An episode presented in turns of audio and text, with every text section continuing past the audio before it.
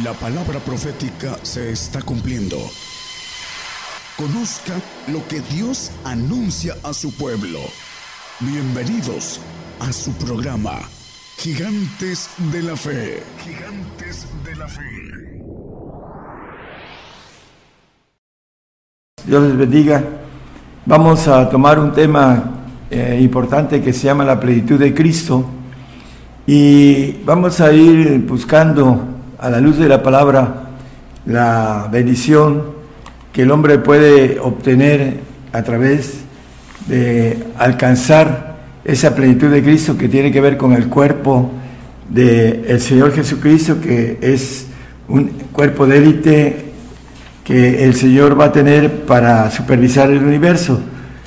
Eh, Efesios 4:13 nos habla de que hasta que todos lleguemos a la unidad de la fe, al conocimiento del Hijo de Dios, a un varón perfecto, a la medida de la edad de la plenitud de Cristo.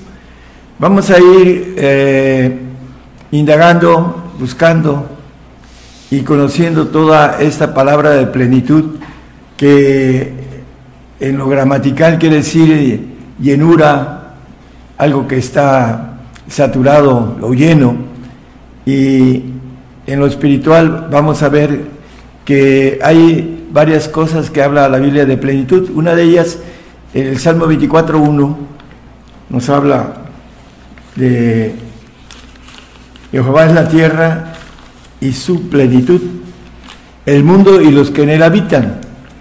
Bueno, ah, hay otro texto que maneja el salmista que dice que no nos, no nos hicimos nosotros a nosotros mismos, sino que Dios nos creó. Y el punto de todo eso es que aquí maneja con claridad que la tierra y todo lo que le hinche, ahorita vamos a leer textos uno tras otro, que le pertenecen a Él y nosotros somos parte de esa pertenencia del Señor, pero nuestra soberbia, nuestra altivez, todo lo que es parte de algo que entró en el Edén, cuando el hombre se reveló de lo que Dios le dijo que no hiciera y entró la maldad en él. Y una de las cosas más importantes es que el hombre se ha endurecido de su corazón, se ha enaltecido, ensoberbecido, etc. Y a través de eso no encuentra el camino de esta bendición tan grande que Dios ofrece a que nosotros tengamos esa plenitud del Señor. Colosenses 2.9 dice que en Él habita toda la plenitud de la divinidad corporalmente, en Cristo. A la última palabra del 2.8 dice Cristo y dice que en Él habita toda la plenitud de la divinidad de manera corporal. Y lo vamos a ver a la luz de la palabra. Y también ahí mismo en el 16, 1.16 de Colosenses, nos habla que fue creado todo por Él y para Él porque por Él fueron creadas todas las cosas que están en los cielos y que están en la tierra, visibles e invisibles, sean tronos, sean dominios, sean principados, sean potestades, todo fue creado por Él y para Él. Vamos a, seguir viendo textos confirmando la plenitud del Señor en algunos aspectos de que, que creó, dice que todo el universo fue hecho por Él y para Él, en Hebreos 1.2 nos dice lo mismo. Dice también aquí que en esos posteriores días él eh, no solo lo creó, sino que es heredero de todo. En esos posteriores días nos ha hablado por el Hijo, al cual constituyó heredero de todo, por el cual asimismo hizo el universo. El 3, por favor. Siendo, el cual siendo el resplandor de su gloria y la misma imagen de su sustancia, y sustentando todas las cosas con la palabra de su potencia, habiendo hecho la purgación de nuestros pecados por sí mismo, se sentó a la diestra de la majestad de las alturas. Bueno, eh, vamos a, a, ver muchas cosas con relación a esa plenitud que la pone a través de su cuerpo, lo dice y lo vamos a leer, esa plenitud del Señor dice que se la dio a su cuerpo, vamos a irlo viendo. Para eso es importante que nosotros entendamos esta ah, bendición de la plenitud corporal y de la plenitud de lo que al Señor le pertenece como herencia. Vamos a varios textos que nos siguen diciendo lo mismo para después entrar en detalles. Éxodo 9:29. Vamos a ir viendo cómo la palabra nos va rectificando, nos va ah, confirmando y afirmando lo que estamos hablando. Dice, y respondióle Moisés, en saliendo yo de la ciudad, eh, extenderé mis manos a Jehová y los truenos cesarán y no habrá más granizo para que sepas que de Jehová es la tierra. Bueno, los truenos, el granizo, todo lo que existe aquí en la tierra le obedecen a Jehová, porque de Jehová es la tierra y su plenitud. Maneja la palabra de Deuteronomio 10, 14. He aquí de Jehová tu Dios son los cielos y los cielos de los cielos, la tierra y todas las cosas que hay en ella. Todos tenemos una oportunidad de obtener la plenitud de Dios. Estamos de paso aquí y el hombre se conforma con lo de paso y busca lo pasajero y no pone su mirada en las cosas de arriba. Por eso eh, no entiende el propósito de Dios sobre esa grandeza que ofrece al hombre, que es fuera de la naturaleza, de la razón, de la inteligencia del hombre. 1 Corintios 10, 26, 28. Aquí en ese texto que acabamos de leer dice que los cielos de los cielos, que son los segundos cielos, en el cual dice que no tiene eh, confianza con ellos, eh, por eso Él quiere tener un ejército para tener la, el reinado correcto de cada uno de los seres que tienen vida en, en los cielos, de los cielos, porque hubo una rebeldía, una traición de un ángel creado perfecto en toda su concepción, dice eh, Ezequiel 28, no lo ponga 14, 15 al 20 al 19. Él es el, el ángel que se reveló con relación a este punto importante, dice, de la plenitud de Dios, del Señor Jesucristo. Porque del Señor es la tierra y lo que le hinche. Volvemos a ver que no solo la tierra es del Señor, y también todo lo que existe dentro de la tierra, y nos dice el, Salmo 8 que Dios puso, hablando de Jehová, puso al hombre por encima de todas las cosas, pero el hombre cayó y esa creación también cayó, aún los propios animales que tienen una corrupción espiritual caída, la mayoría de ellos. Entonces vamos a, a seguir viendo esos textos 26 al 28, por favor. Y si algún infiel os llama y queréis ir de todo lo que se pone, os pone delante, comed sin preguntar nada por causa de la conciencia. 28. Mas si alguien os dijere, esto fue sacrificado a los ídolos, no lo comáis, por causa de aquel que lo declaró, y por causa de la conciencia, porque del Señor es la tierra y lo que le hincha. Aquí vuelve a hacer una nueva afirmación de que la tierra es del Señor y todo lo que la hinche, como testimonio doble, que es una verdad, decía el Señor, de cierto, de cierto os digo, porque él hablaba con verdad. La sabiduría del hombre, Eclesiastés 7, 19, dice que la sabiduría fortifica al sabio, más que diez poderosos la ciudad en que fueron. Bueno, el número 10 es la totalidad de todos los poderosos del mundo. Y esa sabiduría que fortifica al sabio tiene que ver con que el ángel caído, que tiene una inteligencia mayor que la del hombre, eh, no engañe al hombre a través de su tercera, ah, hablando de eh, la sabiduría que hay, Dios es una sabiduría eh, de primer orden, y después vienen los ángeles creados que tienen una sabiduría de segundo orden y después viene el hombre creado que tiene una sabiduría de tercer orden.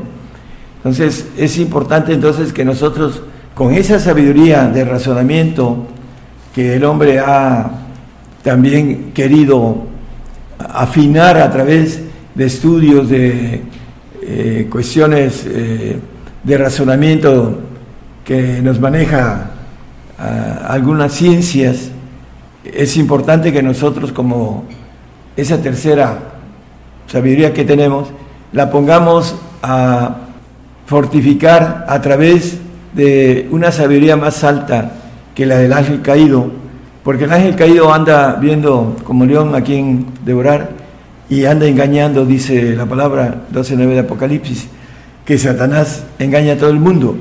Entonces, a través del miedo, el hombre en estos días ha estado siendo engañado de manera burda, porque le mete miedo y paraliza al hombre y no alcanza a entender y buscar la sabiduría que viene del primer orden de lo alto para que no sea engañado. Volviendo a la cuestión importante de, lo que es la plenitud del Señor, vamos a, a ver otros detalles importantes para que podamos ir a la parte culminante de ese mensaje que tiene que ver con algo muy grande y que el hombre no lo cree porque necesita caminar eh, para poderlo creer. Vamos a, irlo viendo. Dale, eh, Efesios 1, 18 al 21, después nos salteamos al 23, que ya ahorita lo vemos, alumbrando los ojos de vuestro entendimiento, para que sepáis cuál sea la esperanza de su vocación y cuáles las riquezas de la gloria de su herencia en los santos. Bueno, hay una herencia que el hombre no conoce. Primero, el que podamos regresar aquí en la tierra a estar mil años con el Señor, eh, nada más como referencia, Apocalipsis 24 y 26 habla de los mil años que el hombre que entiende la bendición de las riquezas de esta gloria de los santos en el milenio, cuando el Señor va a estar aquí como Dios, gobernando la tierra con todo su poder, y le va a dar poder a los reyes para que tengan autoridad sobre las gentes. Ya hemos hablado de eso en otros temas. Esa parte, hermanos, dice que alumbra los ojos de vuestro entendimiento. ¿Cuál entendimiento? El entendimiento que trae, dice la palabra, que habite Cristo en vuestros corazones, dice, para que empiece uno a entender esas riquezas.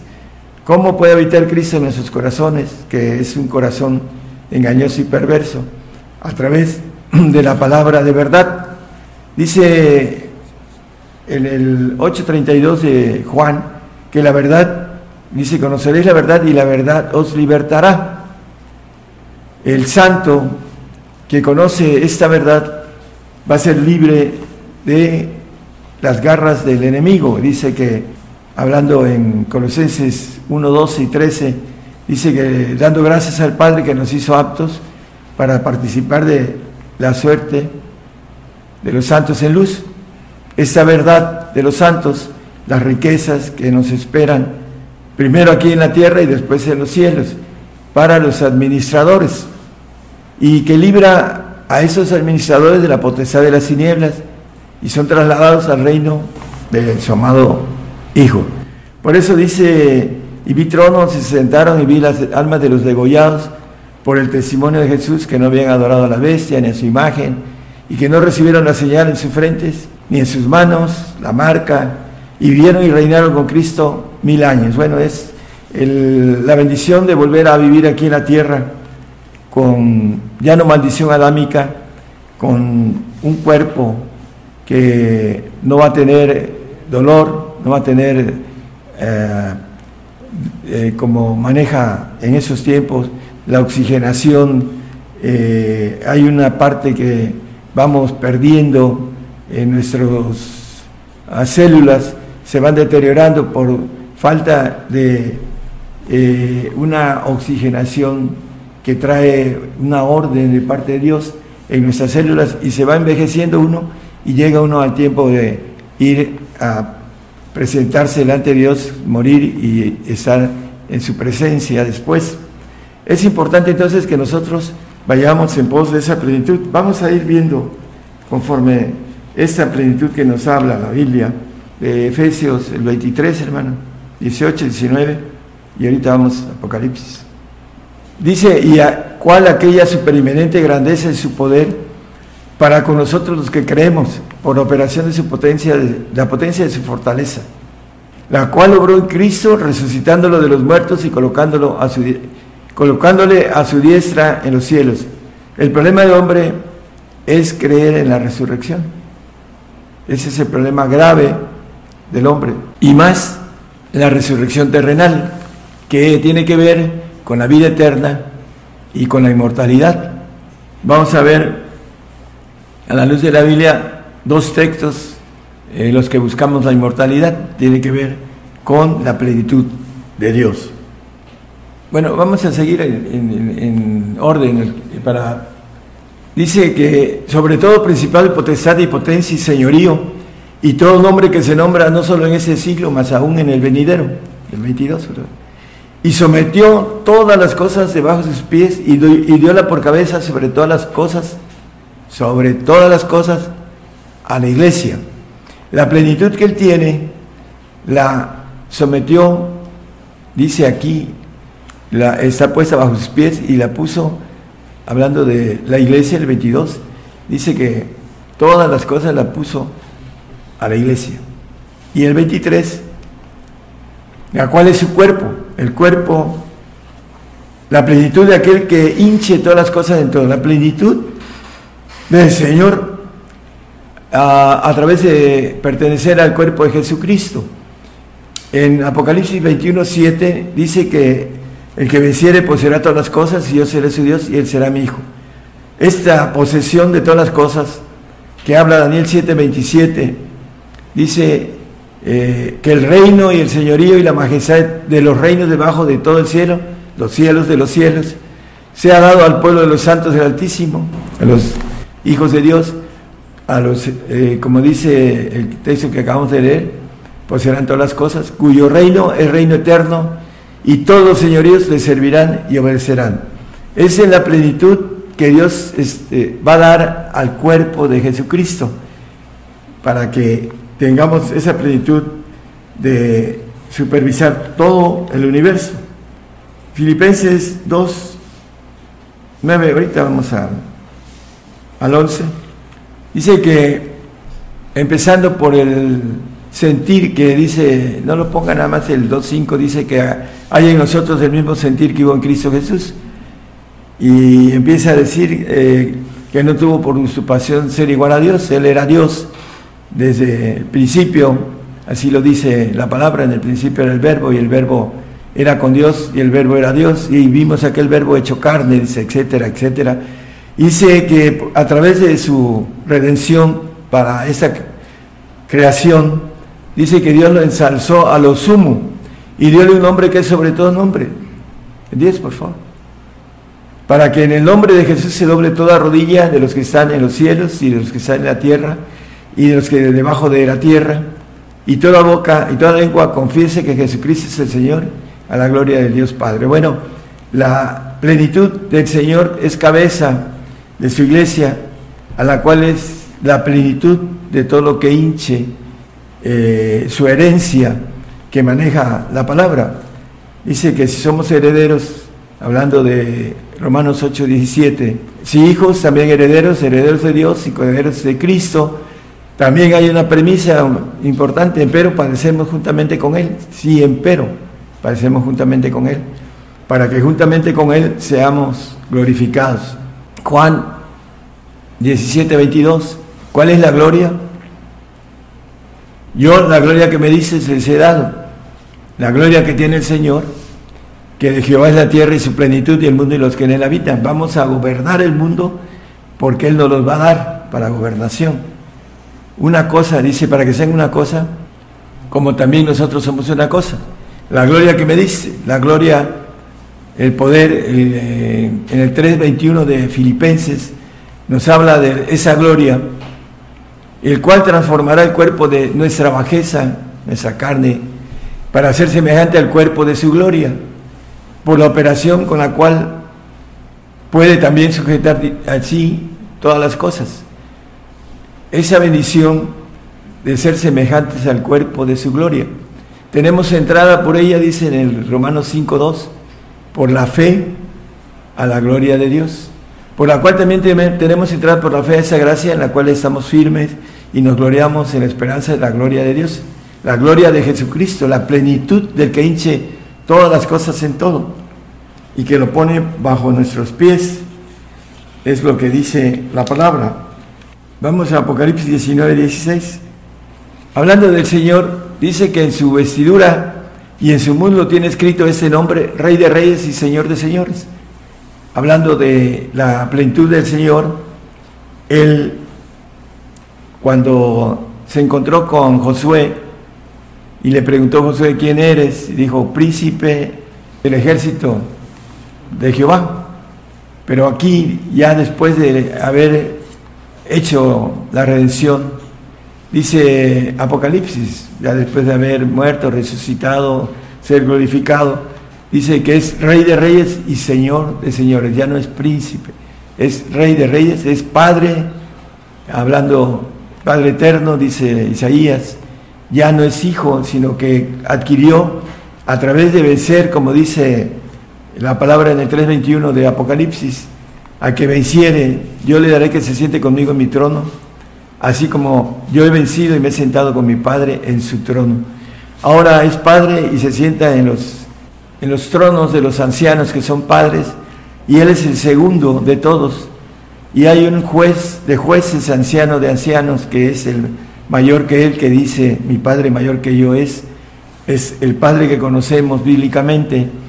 Eh, es importante que nosotros eh, tengamos esa, ese conocimiento, hermanos, de lo que los planes de Dios son para el hombre y que el hombre lo desprecia por algo pasajero, por un puesto, de tres o de seis años en los gobiernos, pero aún así, al final de cuentas, eh, es pasajero, dice la Biblia como 80 años promedio la vida del hombre, y después damos cuentas de lo que hicimos, y si nosotros no agarramos esa oportunidad a través de nuestra inteligencia humana para ir en pos de esa inteligencia que el Señor nos quiere dar para gobernar los cielos, dice Efesios 3:10, nos habla de la multiforme sabiduría de Dios, dice, hablando de esa, ese grupo especial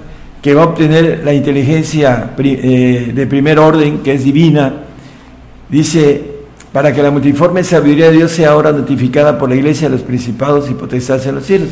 Es la iglesia la que va a tener la potestad de esta sabiduría de primer orden, por encima de los que van a ser glorificados en el alma.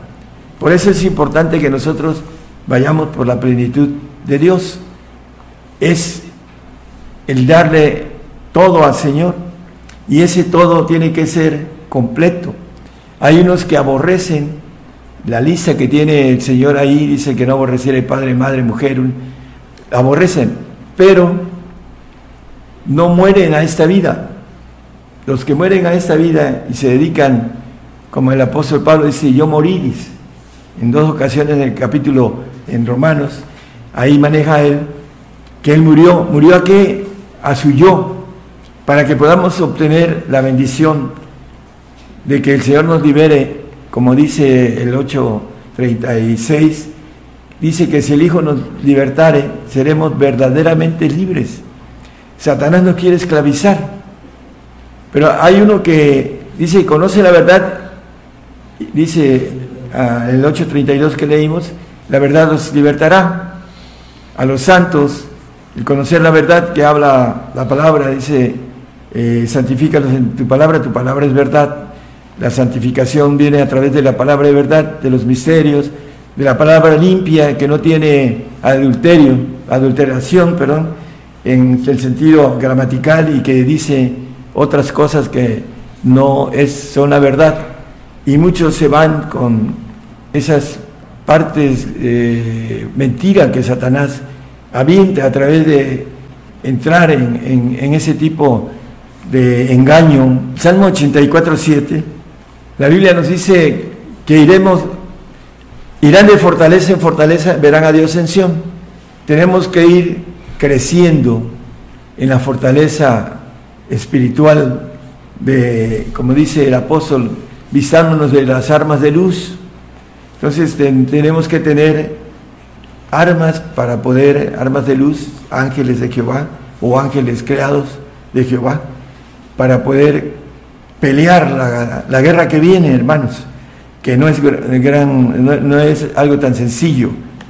Ah, maneja que él viene con todo su enojo, su ira y toda su potencia, el diablo, para tratar de destruir al creyente que no quiere morir por el Señor todos vamos a tener que estar en, perdón, en el camino de vida o camino de muerte.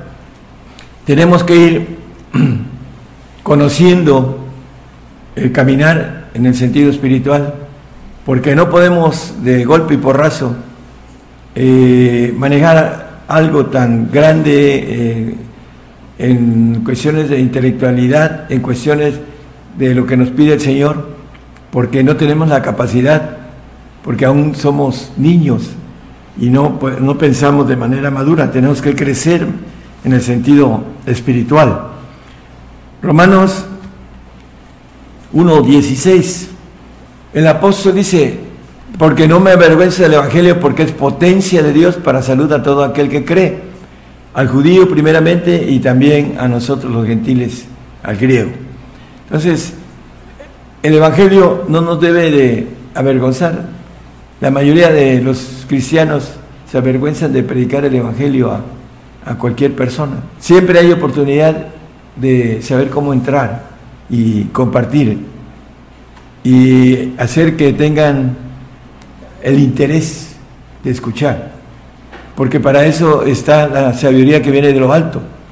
Dice que en el 2.10 de Primera de Corintios, habla de el Espíritu de Dios, nos lo reveló a nosotros por el, dice, pero Dios nos lo reveló a nosotros por el Espíritu, porque el Espíritu y todo lo escudriña en lo profundo de Dios.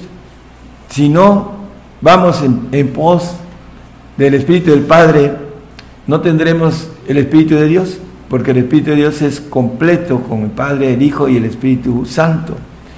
Y la bendición más grande viene a través de la revelación o del conocimiento espiritual que da el Padre en el 1.17, no lo ponga de Efesios, dice eh, el apóstol Pablo escribiendo a los Efesios, habla de la sabiduría y del Espíritu que viene del Padre.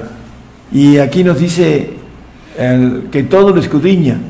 Entonces nos da inteligencia para entrar a dar lo que necesita la persona, porque de una u otra manera todos los hombres y mujeres estamos necesitados de Dios, porque Dios puso en nosotros, ah, dentro de nuestra alma, algo que es no razonable, pero que el alma tiene esa necesidad de salvarse, porque tiene esa, ah, esa parte que Dios le puso, de, no ir, de no estar en, en un castigo eterno, porque Dios quiere que todos los hombres sean salvos, esa es la, corazón de Dios.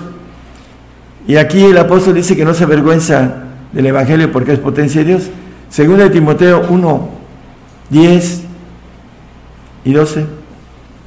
Hablando el apóstol con Timoteo dice, mas ahora es manifestado por la aparición de nuestro Salvador Jesucristo, el cual quitó la muerte. ¿A quiénes quitó la muerte? Vamos a verlo. Y sacó la luz, la vida y la inmortalidad por el Evangelio. El Señor al venir a, rescatarnos, trajo la luz de la vida y la inmortalidad, la luz de la vida al santo y la inmortalidad al perfecto. Es importante entenderlo, hermanos, porque algunos se conforman con estar escritos en el libro de la vida y no escritos en el libro de los reyes, que son los que van a estar en el cuerpo de Jesucristo en la plenitud y van a estar en la inmortalidad y tendrán la bendición de salir en todo el universo a los segundos cielos, que es muy grande, para, como dice Daniel, dice que todos los señoríos le servirán y le obedecerán aquellos que tengan esa bendición, el cual dice les va a quitar la muerte. ¿Cómo? Dice que a través de esa naturaleza divina, que es inmortal. Maneja la Biblia la inmortalidad. Dios es amor y quiere decir, Dios no muere, es lo que quiere decir. Y el que no ama no conoce a Dios porque Dios es inmortal, porque Dios es amor.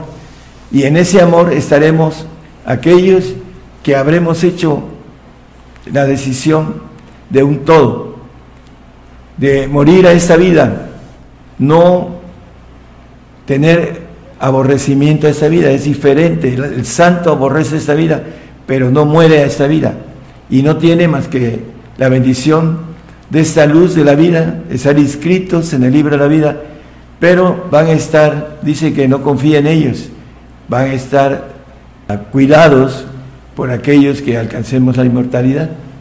Vamos a cuidarlos porque no se rebelen, porque ya hubo una rebelión de santos y ángeles creados perfectos, dice en el, en el 28, 15 de Ezequiel, perdón, en donde Satanás fue creado perfecto y se rebeló.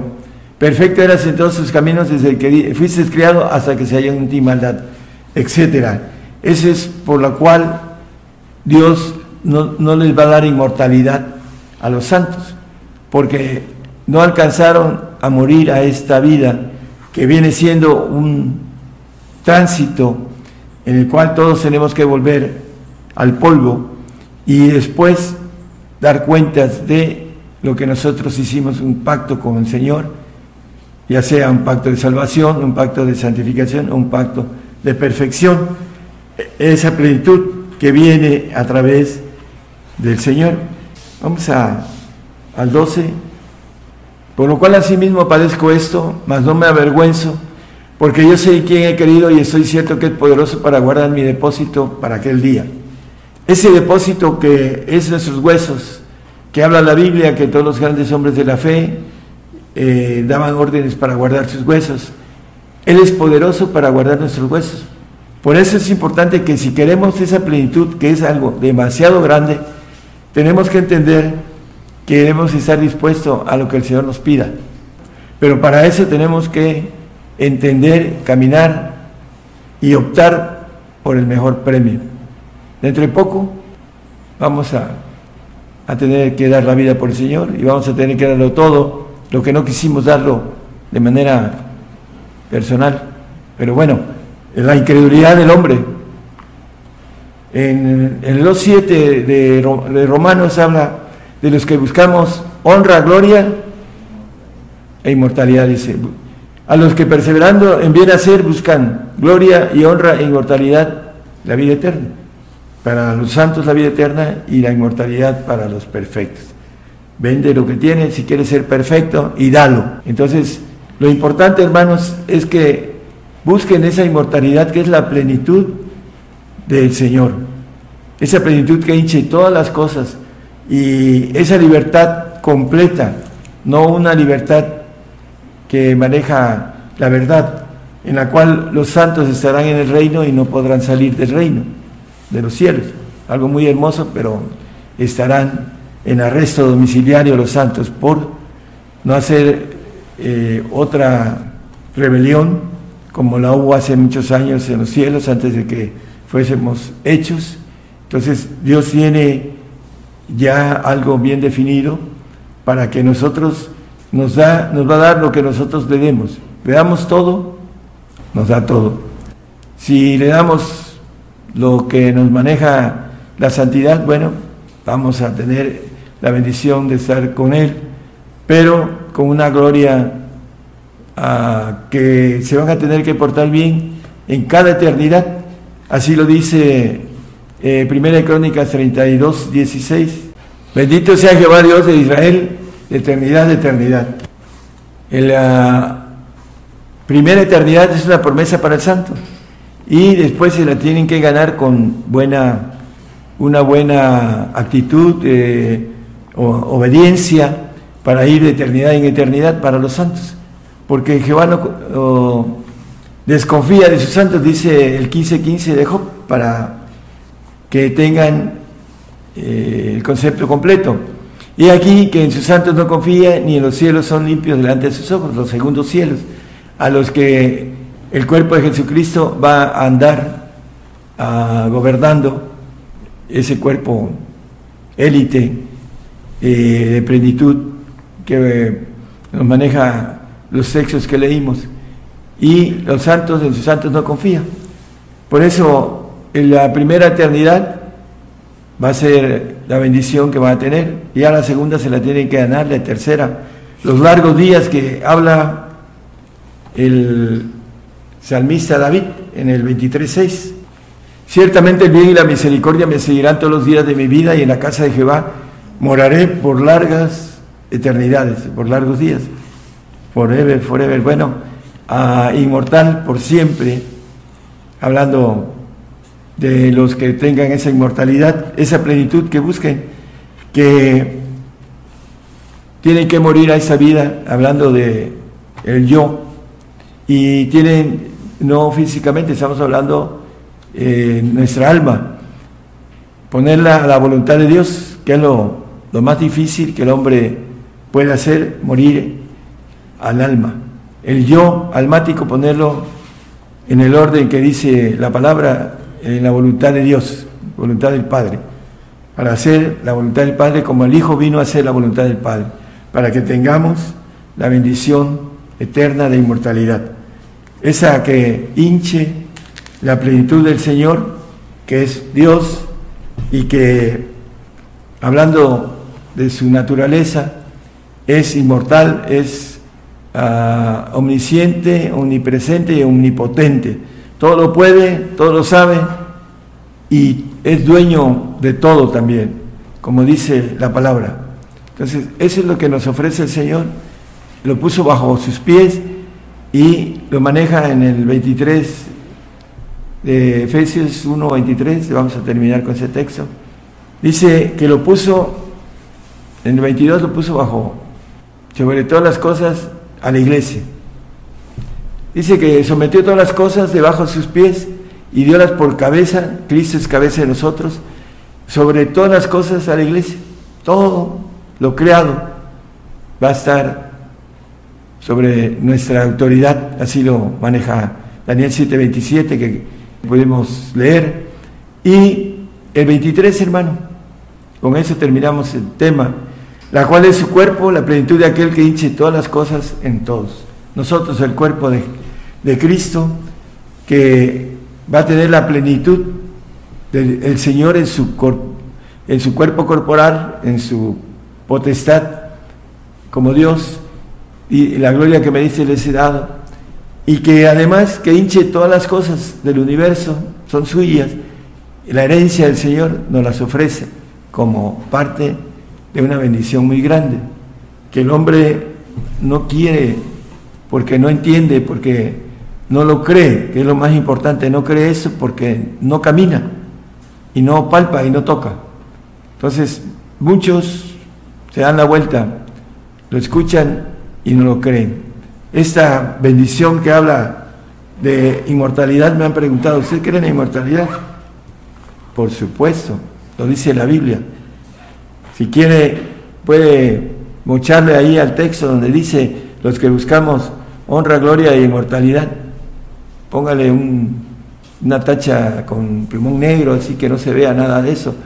O cuando dice el apóstol Pablo que el Señor sacó a la luz la inmortalidad, porque a través del camino que Él nos dejó, de llenarnos de la plenitud de Dios, de los siete espíritus de Dios, para que podamos tener la plenitud del Señor y poder gozar de esa bendición tan grande de ser divinos, de ser nuevas criaturas, tenemos que ir absorbiendo la, llenura del Señor, la plenitud del Señor. Hay que buscarlo para que podamos oír la voz del Señor diciendo que Él quiere de nosotros para obtener la plenitud de Dios.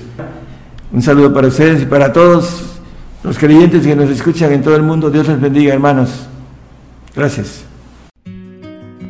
Por el día de hoy hemos conocido más de la palabra profética más permanente que alumbra como una antorcha en un lugar oscuro hasta que el día esclarezca y el lucero de la mañana salga en vuestros corazones. Esta ha sido una producción especial de Gigantes de la Fe.